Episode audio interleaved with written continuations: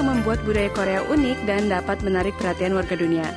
Mungkin kita bisa tahu rahasianya dari video viral yang akan kita bahas hari ini.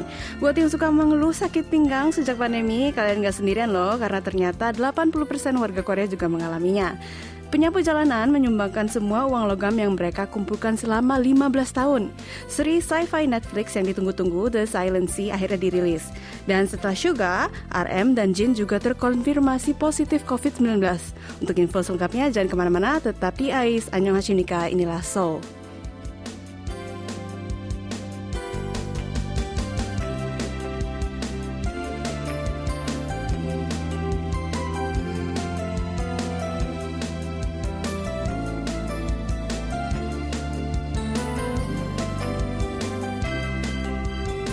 Annyeonghaseyo sahabat pendengar setia KBS World Radio. Jumpa lagi dengan saya Nikita Gusari Menyapa teman-teman semua dengan update kabar dan info terbaru seputar Korea.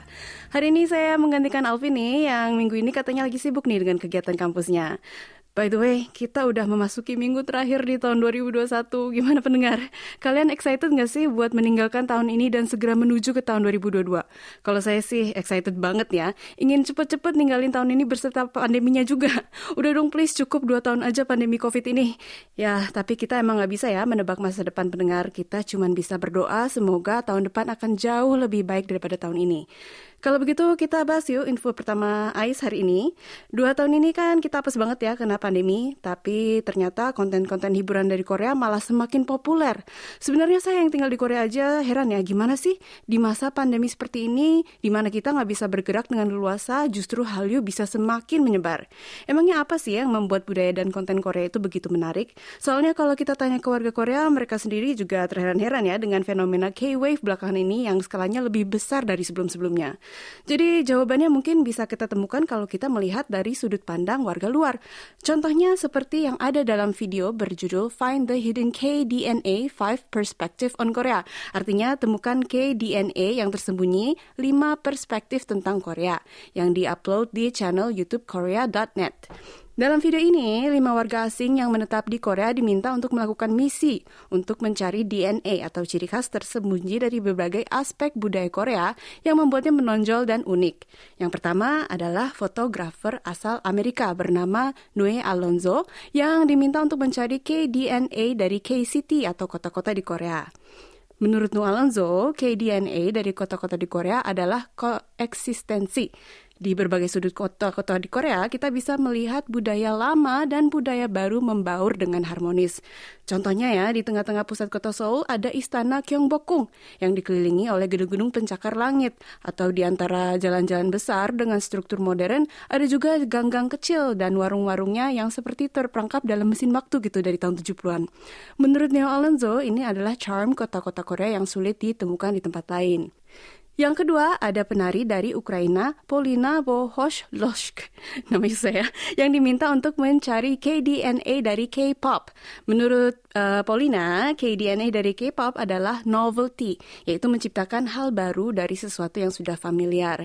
K-pop itu kan sangat identik ya dengan koreografinya yang sangat sinkron gitu.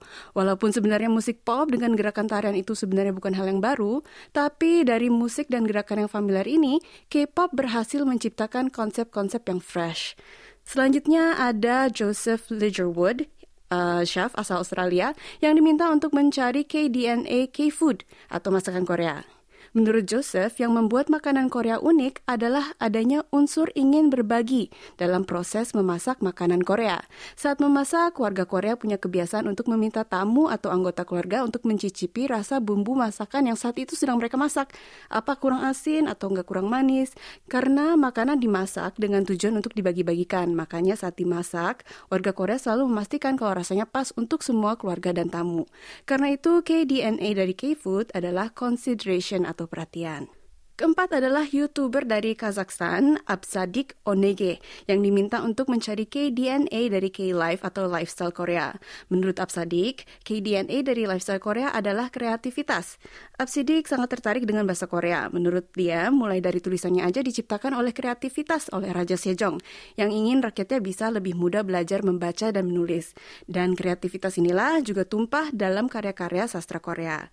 Karya-karya sastra Korea terkenal sering kali menggambarkan menggambarkan sejarah dan tantangan yang dihadapi oleh warga Korea dengan kata-kata yang ekspresif dan penuh perasaan. Terakhir adalah pelukis asal Jerman, Werner Sasse, yang diminta untuk mencari K-DNA dari K-culture atau budaya Korea. Menurut Werner, kata kunci budaya Korea adalah dinamika dan pengalaman. Werner sudah tinggal di Korea lebih dari 50 tahun ya, dan dia menyaksikan bagaimana Korea telah melalui berbagai rintangan dalam sejarah dan dapat bangkit dan belajar dari pengalaman itu, mulai dari perang, gerakan demokrasi, krisis ekonomi, dan perubahan besar lainnya. Saya rekomen banget nih sahabat pendengar buat nonton juga videonya di channel YouTube Koreanet. Videonya ini sangat inspiratif banget ya, soalnya nggak hanya sekedar memamerkan kalau budaya Korea itu keren loh, atau enggak makanan Korea enak loh, tapi menggali lebih dalam makna apa sih yang tersirat dalam budaya Korea dan apa kunci kesuksesan Hallyu. Video ini dirilis 9 hari yang lalu dan sekarang udah ditonton lebih dari 900 ribu view. Siapa tahu ya, video ini juga bisa kasih kita inspirasi untuk mencari DNA dari budaya kita masing-masing dan bisa menyebarkannya juga hingga ke luar negeri.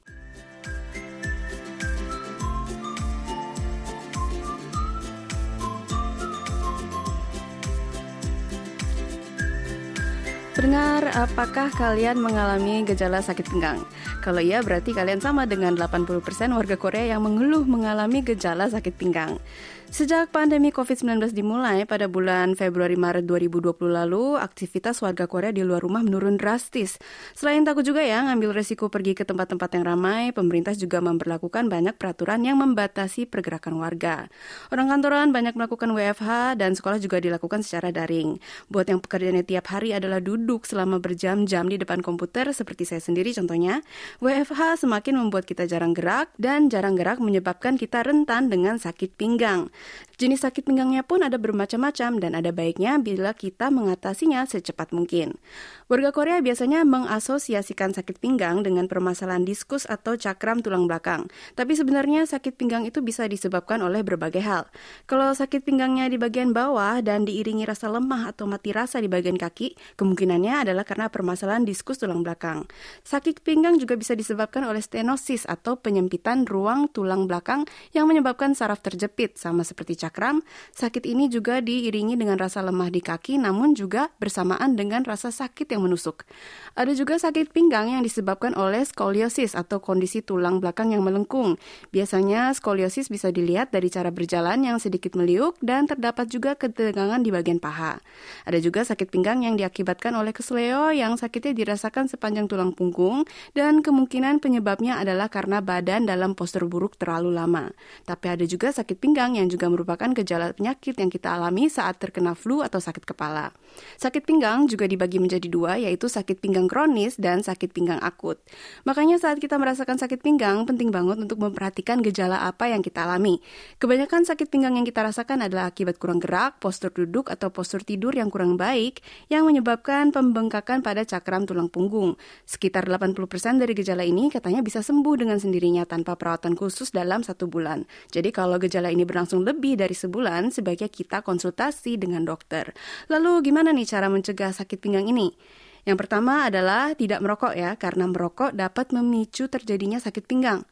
Kedua adalah menjaga postur tubuh yang baik. Saat mengangkat barang, jangan menekukan pinggang, tapi tekukan lutut. Di saat duduk, pastikan juga tekanan berada di bagian perut dan punggung bersandar. Dan saat melihat layar komputer atau handphone, usahakan agar tidak menunduk. Yang ketiga adalah melakukan olahraga yang memperkuat otot perut dan juga otot pinggul untuk memberikan topangan yang kuat untuk pinggang kita. Melatih otot di bagian tengah tubuh kita juga bisa membuat postur tubuh kita lebih lurus dan seimbang. Keempat, jangan berbaring terlalu lama. Tubuh kita itu tercipta untuk digunakan. Terlalu lama berbaring bisa buat otot tubuh kita lemah. Selanjutnya adalah menjaga berat badan yang sesuai dengan tubuh kita. Dan terutama perhatikan nih lemak di bagian perut kita ya. Soalnya kelebihan lemak di bagian perut itu bisa membuat pusat gravitasi tubuh kita lebih condong ke depan dan menyebabkan sakit pinggang. Tapi yang paling penting adalah di saat kita mengalami sakit pinggang, kita jangan menunda-nunda untuk konsultasi dengan dokter karena semakin awal kita memeriksa sakit pinggang kita, semakin awal kita bisa mendapatkan perawatan yang tepat. Ya, saya juga gitu ya, pendengar jujur sih. Pada awalnya sebenarnya waktu pertama kali pandemi ya, saya lumayan menikmati masa-masa jaga jarak. Lebih sering di rumah aja, meluangkan waktu lebih banyak dengan suami dan anak, WFH. Tapi karena jarang gerak, lama-lama punggung dan pinggang jadi gampang sakit. Tapi begitu mulai gerak lagi dan olahraga teratur lagi, sakitnya hilang. Mudah-mudahan tips ini bisa juga membantu sahabat pendengar di rumah ya.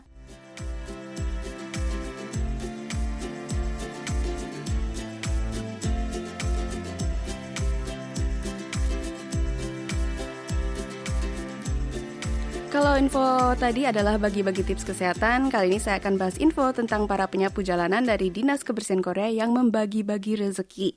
Ternyata selama 15 tahun ini, Dinas Kebersihan Kota Chuncheon memiliki tradisi akhir tahun untuk mendonasikan uang kepada orang-orang yang membutuhkan. Kalau di total, jumlahnya selama 15 tahun ini adalah 80 juta won atau hampir 960 juta rupiah. Uang ini disumbangkan untuk warga lansia yang membutuhkan alat bantuan penglihatan atau pendengaran atau atau juga anak-anak dari keluarga berpendapatan rendah dan warga membutuhkan lainnya. Tradisi donasi oleh Dinas Kebersihan Chuncheon ini diawali di tahun 2007 katanya. Ide ini berawal saat mereka kebingungan apa sih yang mereka harus lakukan dengan uang-uang koin yang jatuh di jalanan yang mereka kumpulkan. Namun karena sekarang warga Korea lebih sering bertransaksi menggunakan kartu dan jarang menggunakan uang cash, uang koin pun semakin jarang ditemukan di jalanan. Sebagai gantinya, para anggota Dinas Kesehatan ini menjadi sponsor donasi dengan uang pribadi pribadi mereka.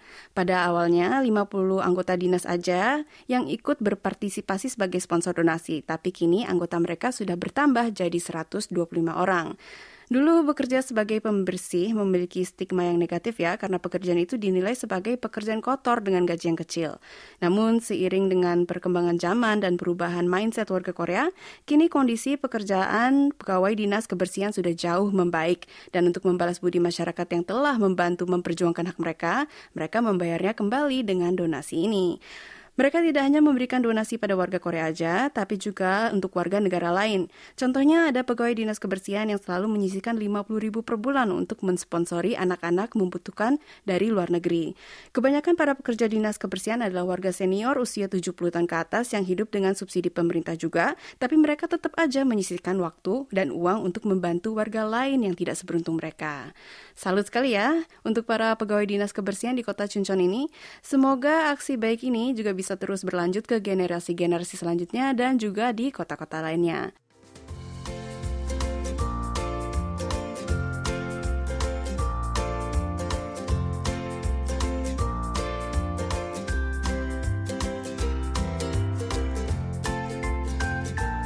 Lanjut dengan info dari dunia perfilman, seri sci-fi Korea yang dinanti-nantikan The Silent Sea akhirnya dirilis hari Sabtu kemarin tanggal 25 Desember di layanan OTT Netflix. Seri yang bercerita tentang para astronot yang menjalankan misi rahasia di bulan ini sangat dinanti-nantikan. Selain karena The Silent Sea merupakan sci-fi bertajuk luar angkasa pertama di Korea, seri ini juga dibintangi oleh aktor dan aktris besar Hallyu yaitu Gong Yoo dan Bae Duna. Setelah Squid Game dan Hellbound, Korea juga sangat berharap seri ini bisa menjadi hits global selanjutnya. Kira-kira gimana ya performa The Silent Sea di hari pertama rilisnya? Ternyata dalam waktu 24 jam, The Silent Sea langsung menduduki posisi nomor 7 streaming Netflix dunia dan nomor 1 di Korea. Not bad ya buat seri berbahasa Korea yang dirilis tepat banget di hari Natal.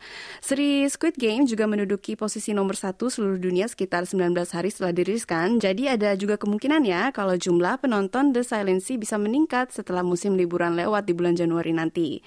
Kalau dilihat dari chart Netflix untuk hari Natal, selain The Silent Sea, dua seri Korea lainnya yaitu Squid Game dan The King's Affection juga masuk dalam top 10, masing-masing berada di posisi ke-6 dan ke-9.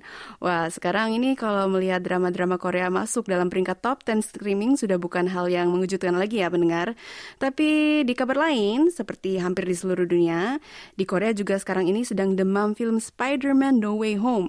Film ini berhasil menembus rekor penonton terbanyak sejak pandemi di Korea yaitu 4,38 juta penonton dalam seminggu aja sejak dirilis. Saya juga ikutan nonton film ini nih weekend kemarin pendengar. Dan baru kali ini sejak pandemi saya lihat bioskop itu penuh. Rekor penonton Spider-Man ini mengalahkan rekor sebelumnya yang dipegang oleh film Mogadishu yang mencapai 3,61 juta penonton saat dirilis di bulan Juli lalu. Ini tepat banget ya sebelum jumlah kasus COVID meningkat di Korea. Emang sepertinya sih warga Korea udah kangen banget nonton film-film blockbuster di bioskop. Untuk masuk ke bioskop di Korea, penonton harus mengecek temperatur dan juga menunjukkan pas vaksin dan tidak boleh mengonsumsi makanan di dalam teater, cuma minuman doang yang diperbolehkan. Tempat duduk juga dikosongkan setiap dua kursi untuk menjaga jarak.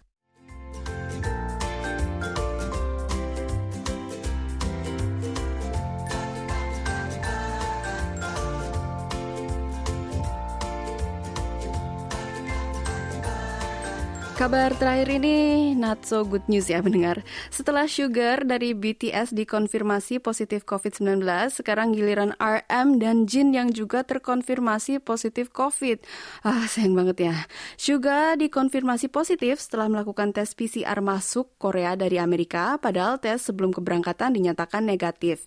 Sugar saat ini juga menjalani karantina hingga hasil tes menunjukkan negatif, namun syukurnya juga tidak mengalami gejala COVID apa pun. Uh, eh, RM juga nggak mengalami gejala apa pun dan dikonfirmasi positif saat dalam masa karantina 10 hari. Sementara Jin ini kasusnya agak unik nih. Dia baru dikonfirmasi positif setelah masa karantinanya selesai dan katanya memiliki gejala mirip flu. Jadi sejauh ini tiga dari tujuh member BTS terkonfirmasi COVID dan semuanya adalah kasus terobosan karena para member BTS sudah divaksinasi dosis kedua di bulan Agustus kemarin. Semoga Suga, RM, dan Jin cepat pulih ya. Emang sekarang ini tuh sulit banget ya untuk tracking dari siapa dan di mana aja kita bisa terpapar COVID. Kalau keluar rumah, makanya kita harus tetap jaga protokol kesehatan ya, pakai masker, sering cuci tangan, dan bawa juga hand sanitizer.